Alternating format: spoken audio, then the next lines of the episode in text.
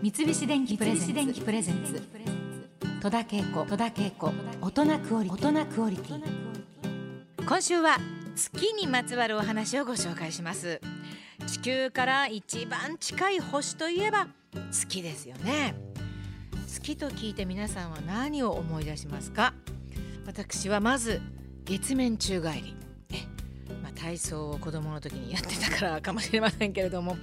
月と聞いて月面宙返り。あとはねかぐや姫の話ですかね。月に戻っていくみたいなそんなイメージがあったり。あと「It's only a paper moon」っていう歌があるかと思いますがこの「ペーパームーン」っていうことであの昔そのお芝居やった時に、まあ、この歌も出てきてですねまあ、ハリボテの月だっていう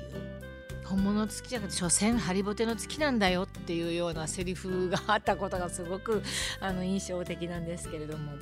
まあ、そういう世界で私たちは生きているんだなっていうふうに思ってまああの「It's Only a Paper Moon」っていうなんか歌もまあ好きな歌ではありますね。古来より月には不思議な力があるとされてますよね。恐れられ崇められてきました。実際に潮の満ち欠けは月の運行と関係があり潮が満ち欠けしているからこそ我々人類が幸せを享受しているとも言えます。愛知万博愛・地球博の三菱未来館は天文学物理学の権威ニール・ F・ カミンズ教授の著書もしも月がなかったらをもとに作られたパビリオンとして話題になりました。月がないと地球は8時間で自転し強風が吹く殺伐とした環境でもちろん生命が誕生することもなくなってしまうそうです。月の起源にはいくつかの説がありますが現在有力となっているのは地球が宇宙に誕生して間もない頃。ある惑星が地球にぶつかりその衝撃で地球の一部分が削り取られたりぶつかった惑星の破片が集まって月が生まれたという説。これをジャイアントインパクト説と呼ぶそうです。そして地球から飛び出してできた月が地球の引力で遠くに行かずに地球の周りを回るようになりました。その影響で地球の自転がゆっくりになり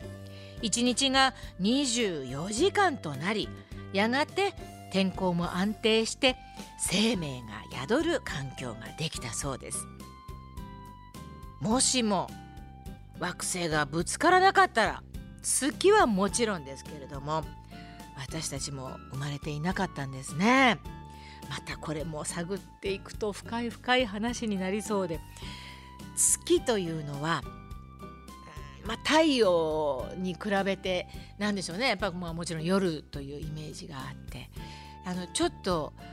太陽のこうさんさんとしたイメージに比べたらちょっと神秘的っていうかね月っていいなっていうふうに思います。月ができたおかげで24時間の周期で自転をするようになった地球。そして月の引力で海の潮が満ち引きするようになりました。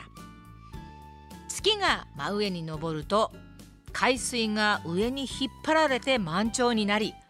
月が移動するにつれて潮が引いていくというのが潮の満ち引きの仕組みです。その他太陽の引力も地球に影響していて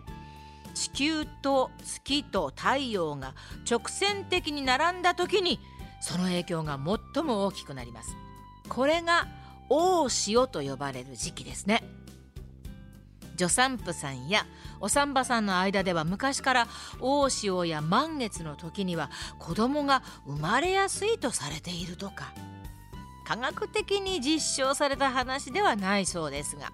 実際診察室や分娩室に月の道潮カレンダーを貼っている病院は多いそうですよ。狼男が変身するのも満月の日月の満ち欠けが人間の体に影響を与えているという考えは古くからありヨーロッパでは月が満ちていく時はひげや髪も伸びやすく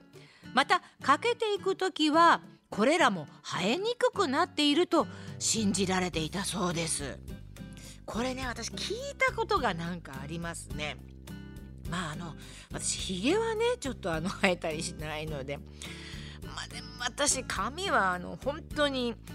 なんかすごく伸びやすいんですね。昔から。だからまあちょっと月のことはあまり気にしたことないですけど。でもちょっとこんな話聞いたことはあります。体はねやっぱり月となんかこう関係してることがね多いですよね。また満月の時は出血しやすいから手術をするなというお医者さんもいたそうですよ。